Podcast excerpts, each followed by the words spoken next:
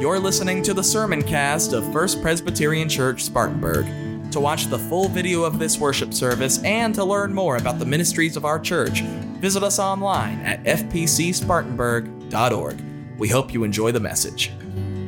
Well, it's great to be with all of you this morning, especially on this World Communion Sunday, as Pastor Leslie uh, spoke about during the life of the church. This week, we're also continuing in a series that's going to take us all the way through the fall up to Advent, where each week we are visiting another story from the scriptures that tell the story of God's love and God's life being lived out through the ordinary names and the ordinary lives of ordinary people, of people much like us. So today we turn our attention once more to a story about two people, two women. A few weeks ago we visited two women, Shifra and Puah, and this week we turn our attention to two other women who come later in the biblical story. These two women's names are Ruth and Naomi. So let us continue or let us listen now for a word from God as we hear these opening verses to the story of Ruth, the book of Ruth, chapter 1, beginning with the first verse. The scripture reads In the days when the judges ruled, there was a famine in the land. And a certain man of Bethlehem in Judah went to live in the country of Moab, he and his wife and their two sons. The name of the man was Elimelech, and the name of his wife, Naomi. And the names of their two sons were Mahlon and Chilion. They were Ephrathites from Bethlehem in Judah. They went into the country of Moab, and they remained there, but Elimelech, the husband of Naomi, died, and she was left with her two sons. These took Moabite wives. The name of the one was Orpah, and the name of the other Ruth. When they had lived there about ten years, both Mahlon and Chilion also died, so that the woman was left with her, without rather her two sons and her husband. Then she started to return, Naomi did, with her daughters in law from the country of Moab. For she had heard in the country of Moab that the Lord had considered his people and he had given them food. Remember, they had fled first from a famine. So Naomi set out from the place where she had been living, she and her two daughters in law, and they went on their way to go back to the land of Judah. But Naomi said to her two daughters in law, Go back, each of you, to your mother's house. May the Lord deal kindly with you as you have dealt with the dead and with me. The Lord grant that you may find security, each of you, in the house of your husband. And then she kissed them, and they wept aloud. They said to her, No. No, we will return with you to your people. But Naomi said, Turn back, my daughters. Why will you go with me? Do I still have sons in my womb that they may become your husbands?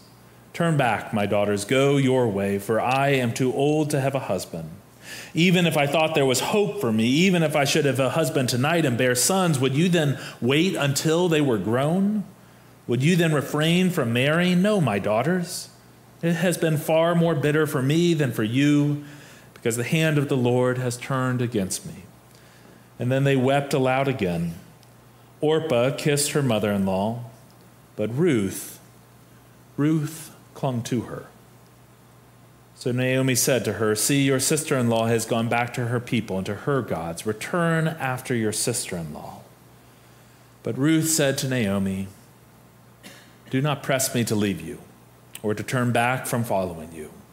Where you go, I will go. Where you lodge, I will lodge. Your people shall be my people, your God, my God. Where you die, I will die. There will I be buried. May the Lord do thus and so to me, and more as well, if even death parts me from you. When Naomi saw that she was determined to go with her, she said no more to her. Friends, the word of God for the people of God. Thanks be to God. Will you join me in prayer? Let us pray. Good and gracious God, we have come from all points, north and south, east and west, to gather here. And so we pray that you would go with us in this moment, in the minutes that are ahead. We pray, O oh God, that through your Spirit you would come and draw near once more to our very hearts, to our very souls. Indeed, O oh God, we pray that through your Spirit, the words of my mouth and the meditations of all of our hearts gathered together here in your sight would be pleasing and glorifying to you. For you and you alone, O God, are our rock and our Redeemer. Amen. I suppose we should get one thing straight right off the bat, which is that Ruth and Naomi have absolutely no business being together. The laundry list of reasons for why that is so is about a mile high. For one thing, we of course meet Naomi as an older woman who no longer has any living husband or sons, which in the ancient world is the same as saying we meet this woman who has no ability to provide wealth or security to anyone who is with her. And not only that, but of course, we have Naomi and Ruth, two women in this hyper patriarchal society. As a sidebar, it's interesting that the book of Ruth is really the only story in all of the Bible where not only are all of the main characters, but practically every character in the story is a woman. Even when Naomi tries to send Ruth and Orpah back, to their home, she says, Go back to your mother's house. We're accustomed to reading people saying, Go back to your father's house, because that would have been the custom. So we have age, we have gender, but perhaps topping the list is this issue of ethnicity in the story. Over and over, the Moabiteness of Ruth's, or rather Naomi's two daughter in laws is lifted up. If you keep reading the story, and Ruth is a great story to just go home and read from start to finish, it will take you 12 minutes maybe. It's a short story. But when you turn to the part of the story that comes after where we just finished, over and over, Ruth is not simply spoken of as Ruth. The narrator of the story constantly says, Ruth the Moabite. You see, the Moabite and Jewish people by this time in history have long been at odds with one another. They're combative, even with one another. And yet, here we have this Moabite woman traveling with this Israelite woman. I mean, I think that there's a valid question as we read this story that in Naomi's mind, that perhaps Ruth's presence with her going back to Judah might represent more of a burden than a blessing. Right? Because what's going to happen is Naomi's going to get back to Bethlehem, her home place where now the famine has ended. And she's going to have this Moabite daughter in law in tow with her. And you can almost hear some of the whispering amongst the neighbors behind her back. Did you see who Naomi has living with her now? A Moabite? What?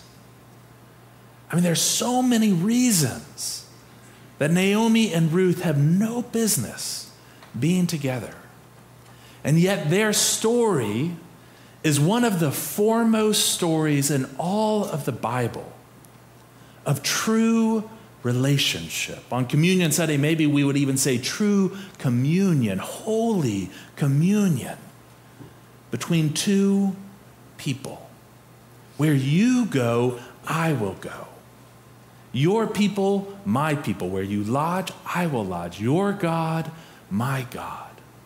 I mean, there is this deep and abiding sense throughout this story of mutuality. Right here, these two women go out, and the whole rest of the story is about how God's promises and purposes are made to come fruition to fruition through them, despite the fact that they should not be together at all. Now, I think it's fair to say that we are all living in a time where those kinds of holy partnerships, holy communion between two people, that kind of relationship is often all but dried up and left for dead. Let me give you an example. I made a mistake this week. I turned on a presidential debate. it doesn't matter your party, right? This week it was the Republicans, it'll be the exact same with the Democrats. It's just a stage full of people who are shouting at one another saying all kinds of words without actually saying much of anything. saying all of these words and seemingly not a single other person on the stage actually hearing a single one of them. It was this sort of perfect uh, illustration of the world in which we live this us versus them world, this my way or the highway kind of mentality.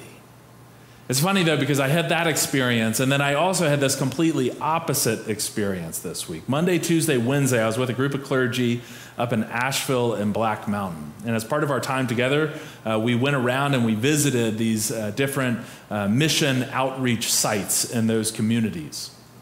And one of the places that we went and spent a few hours was this homeless advocacy organization right in downtown Asheville. And I love the tagline for this group. Their tagline is relationships above all else. Relationships above all else. Their director came and uh, spoke to us, and one of the things he said is that uh, the mission of that organization is to subvert this us versus them mentality that we're all living with. And the way that they do that is by inviting everyone who comes into their building, everyone who their ministry touches what they do is they invite everyone, no matter whether you're an unhoused person or a volunteer or someone in between, to have an experience of both preparing the table and also sitting at the table. Right? If you come to communion, in other words, everyone's going to take a turn serving. If you come to a meal, a volunteer may be working next to someone who doesn't have a meal, but is going to be serving it together to everyone who comes and sits at the table. Relationships above everything. Gosh, you know, that would be a really good tagline for, I don't know, the church. Relationships above everything. Later today, uh, back in the um, large private dining room, we're going to continue our new officer training. Some of you were there last week. These are our newly elected deacons and elders who are uh, preparing to begin uh, terms of service as uh, the spiritual leaders of this congregation. And I'm always acutely aware in there that you know we're going really fast and really far, uh, and it's hard for everyone to capture all that information, especially after we eat a lunch that Pano has prepared, and by like the end of the first hour, we're all kind of half asleep because we've been at church and then we've had this delicious food and we're sitting in what is often a warm ish room. But I always tell them, you know, if you take nothing else away from this training, I hope that you'll take two things. One, I hope that you will know the people who you are serving with. I want you to learn the names and the stories of those who are in the room with you. But the other thing I want all of our officers to know is that in the church, there's no lone wolves, especially in the Presbyterian church. No one gets to just say, This is how we do it. In our tradition, we do things together, we make decisions together. Right? It's emblematic of this reality that the Christian life is one that places relationships above everything else. The Christian life cannot be a solitary one. To say that I'm a Christian and I don't really need to know anyone else.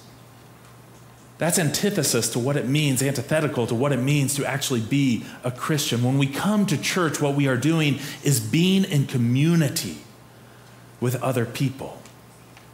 And the amazing thing about that is sometimes the people who we find ourselves in community with, the people who God calls us to partner with, a lot like Ruth and Naomi in this story, they are people who we have this whole laundry list of reasons that we should have nothing to do with them at all. You want me to serve with this person? Do you hear what they just said they believe? You want me to serve with this person? They have no idea what my life is like. And yet, in the Christian community, we model what is modeled for us here in this story. We say we can be made stronger by being together even if you're a Moabite and I'm an Israelite. Church places relationships above everything else.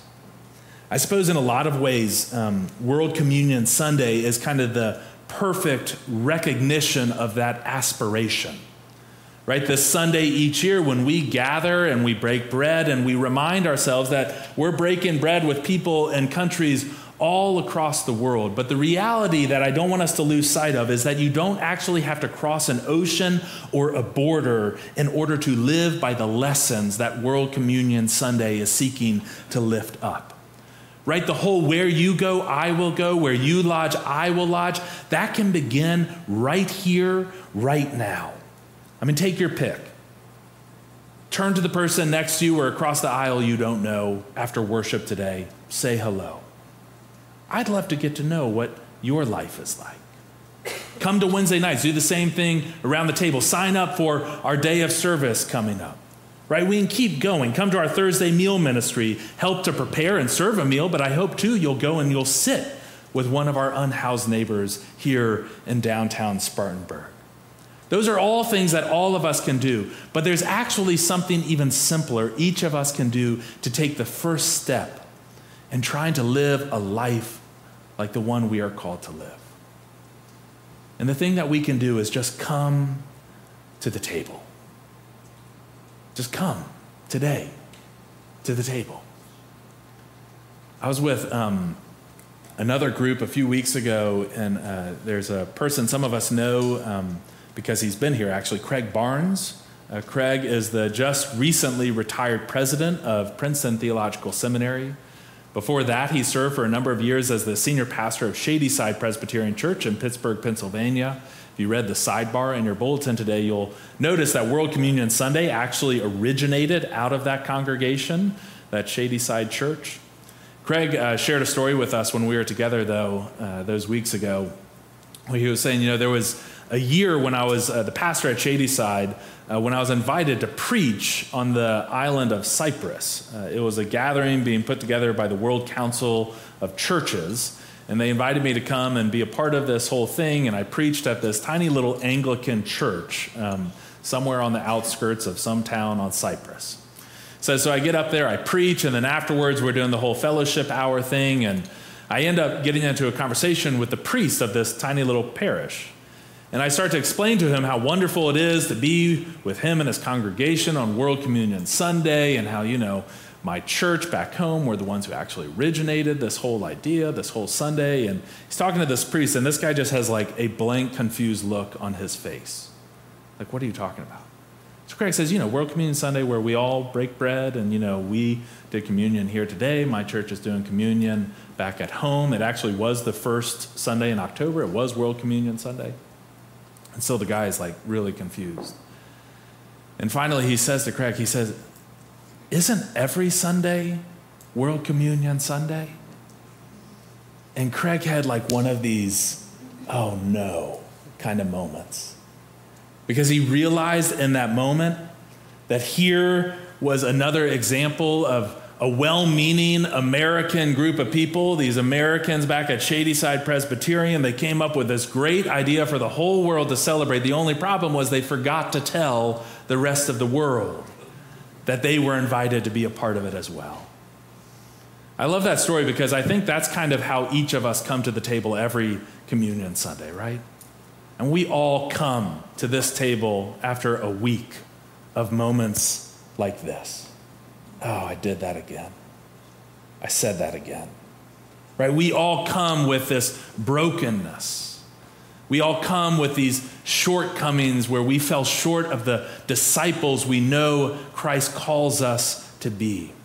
We have this whole laundry list of reasons for why God should have nothing to do with us. And yet, every time we come to this table, we are reminded that God chooses. God chooses to be in relationship with us. Isn't that an amazing thing to think about? God doesn't actually need us, but God chooses us.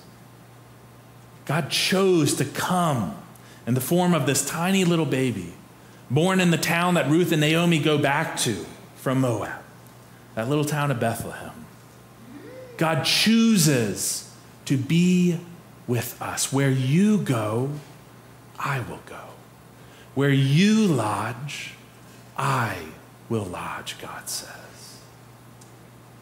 Right? I notice sometimes when we come forward that none of us really know what to say in that moment, where someone offers us the basket of bread and they say, The body of Christ broken for you. And then we shift to the left and we dip that bread in the cup, and the person holding the cup says, The cup of salvation or Christ's blood shed for you. I notice oftentimes many of us, we just don't really know what do you even say to that? Right? What do we say to the incredible good news that this table represents? This amazing news that tells us that God chooses to go with us. That whenever we try and get away from God, God, I'm going back home. It's nice knowing you. God says, I'm coming with you. What do we say to good news like that? I think the answer is actually kind of simple, and I want to give it to you. Because really, there's only four words that any of us can really say. Not only at the table, but also out there beyond these walls as we go about our lives and we encounter these moments where we find ourselves in relationship with people and we discover God is up to something new in that partnership. There's really only four words that any of us can muster that even come close to capturing what it is we feel. And those four words are thanks be to God. The body of Christ broken for you, the cup of salvation. Thanks be to God. Friends, that work of following in the example of Ruth and Naomi, it can begin today.